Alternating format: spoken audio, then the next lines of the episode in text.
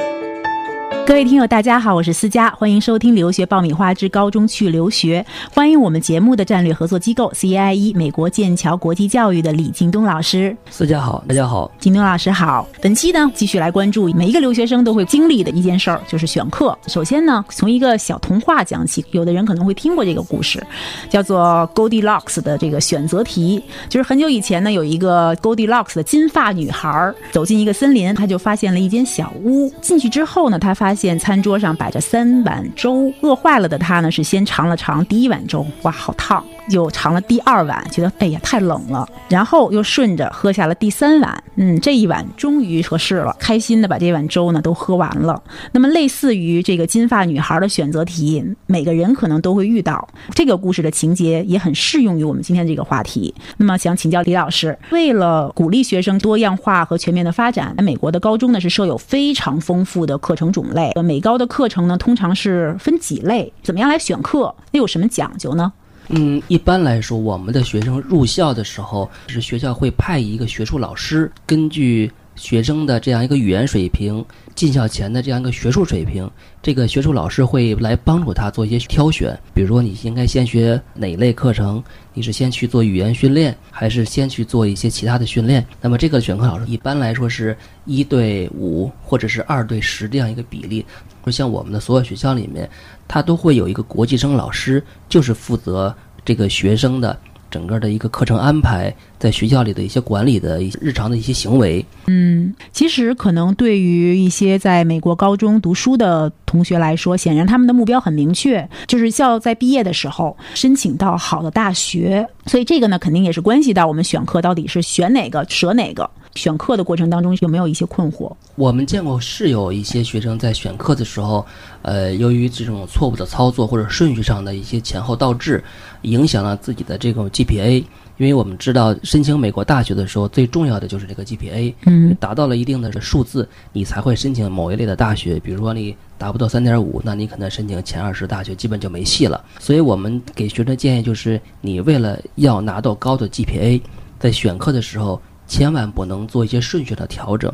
同时呢，就是这个没有说选课上面，呃，哪个可以放弃，哪个不可以放弃的这样一个说法。在美国中学里面的课程是分选修课以及必修课。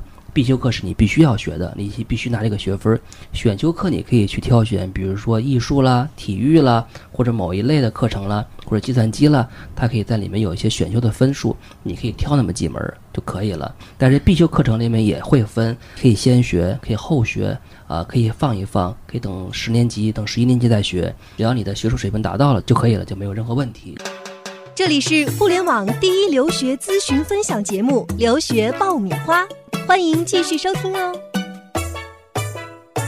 获取留学资讯，免费留学咨询，收听专属于你的留学公开课，请关注节目的微信订阅号“留学爆米花”。听起来顺序是一个关键的因因素。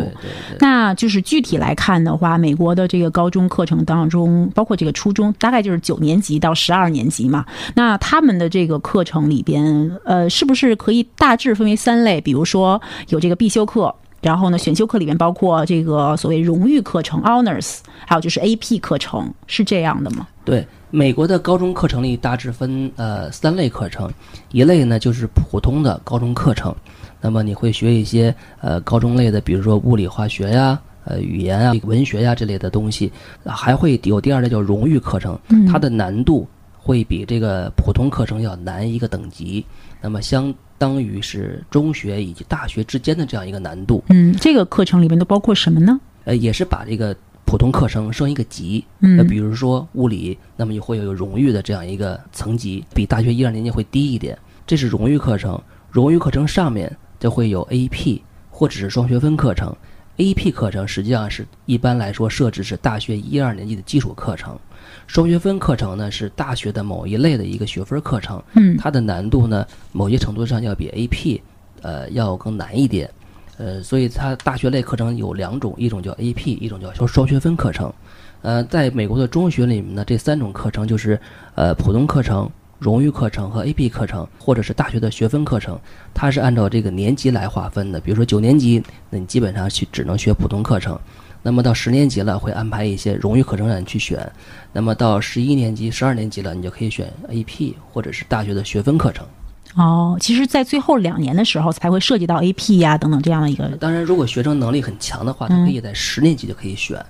当然，这是一个学生能力非常非常强的情况下，如果达不到的话，那么学校是不建议你选的。我们的很多学生在进入美国学校的时候呢，都会去挑选那些有 AP 课程非常多的这个学校，觉得我进入这个学校了，我会学更多的 AP 课程，增加我进入大学的机会。这样，这是一个比较错误的观念，因为为什么呢？就是你在每一个中学里面，呃。去选修 AP 课程的，不是所有的学生都可以去选，那么一定是你的学术成绩达到了一定的 level，排到了一定的名次，学校才会允许你去选一某一类的 AP 课程。嗯，比如说 AP 历史，那么只有你在这个历史这个相关课程里面达到了前百分之五或者前百分之十的这样一个比例，老师才会去允许你去选 AP 课程。呃，是因为。AP 它的开发的机构叫大学理事会，它会认证每一个中学开设某一类 AP 课程的这样一个通过率。那么你的报考的学生通过率是连续两年或者是三年达不到，它会取消你的某一类课程的 AP 设置。所以对于这个中学来讲，它对每一类的 AP 课程的通过率会很关注，你达不到，它不会让你去选的。因为像 AP 课程和大学学分课程、双学分课程呢，在高中里开设，实际上就是为那些学有余力、他有能力去学习的学生去开设的，它不是为所有学生去学习用的。准备留学就听留学爆米花，伴你轻松留学每一天。您说到这儿呢，我也是听说过一个事儿，就是说，相比之下，好像很多的华人学生他会花很多的时去学习这个 AP 课程。那么，不管喜欢还是不喜欢的，就是为了拿这个 AP 课程去敲开名校的大门吧。呃，但是呢，也很多时候是适得其反的。AP 呢，不能是越多越好。嗯。呃，你要根据自己未来的升学方向。专业的选择，尤其是像一些顶级的学校，他看学生的 AP 课程呢，你一定要有专业的方向，同时分数要达到一定的标准，才会认可你的整个 AP 的一个课程。另外呢，像有些美国的学校实际上是不认 AP 课程的，比如说达特茅斯，他是不认可学生的 AP 的成绩的。所以说呢，AP 不是最关键的因素，它是可选项。那么学生在 AP 的选择上要多去跟老师去沟通。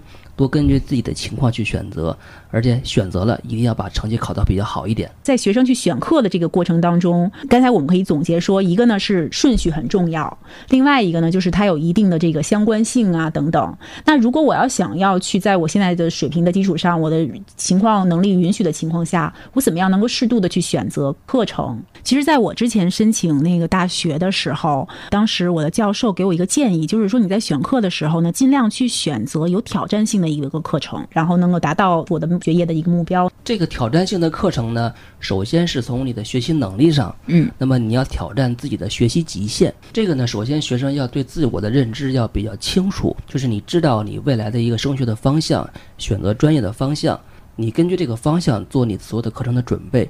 包括比如说像你的这种普通课程，你要达到一定什么样的一个学术水平？同时，你的荣誉课程你要完成多少门？呃，然后拿到什么样的一个学分？同时，在 AP 的选择和大学学分课程的选择上面，你根据自己的未来的选择方向，你去选择某一类的课程去学习。同时呢，学习的成果一定要不能只是及格，而是要达到它的满分是五分，那么你至少要四点五分，如果达到满分会更好。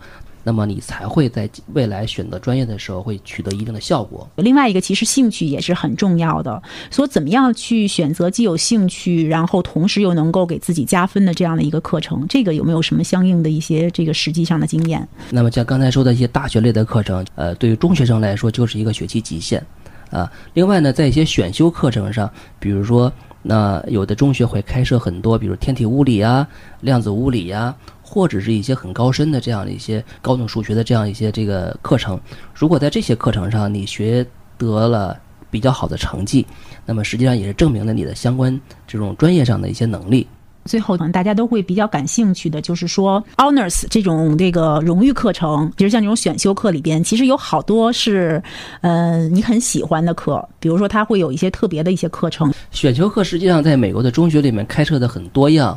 呃，比如说我们有的就像刚才我举例的，有量子物理，有天体物理，呃，还有像这种计算机的这种 CAD 设计，还有像我们有的学校里面会开设一些影视制作，那么这都是选修课的一个内容。那么你如果学了，未来你从事相关专业会很有帮助，尤其比如像刚才我说的影视制作，那如果你提前在中学里面做过相关的这种影片剪辑或者是新闻报道，很很显然你会证明自己在这方面有比一般学学生更好的特长。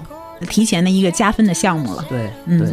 好的，那么今天的节目呢就是这样。获取留学资讯，免费留学咨询，收听专属于你的留学公开课，请关注节目的微信订阅号“留学爆米花”。感谢我们节目的战略合作机构 CIIE 美国剑桥国际教育的李劲东老师，谢谢思佳。再次感谢。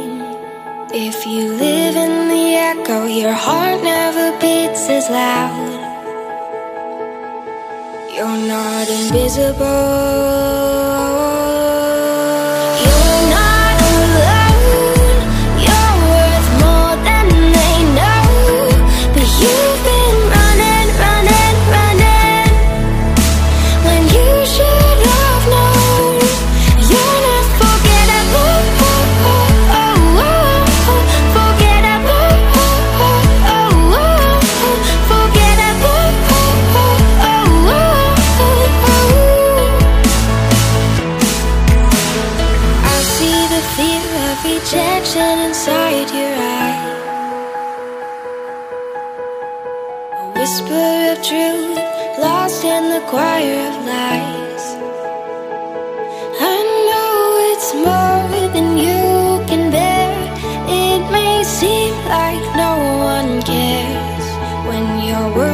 The darkest, remember the sun will rise.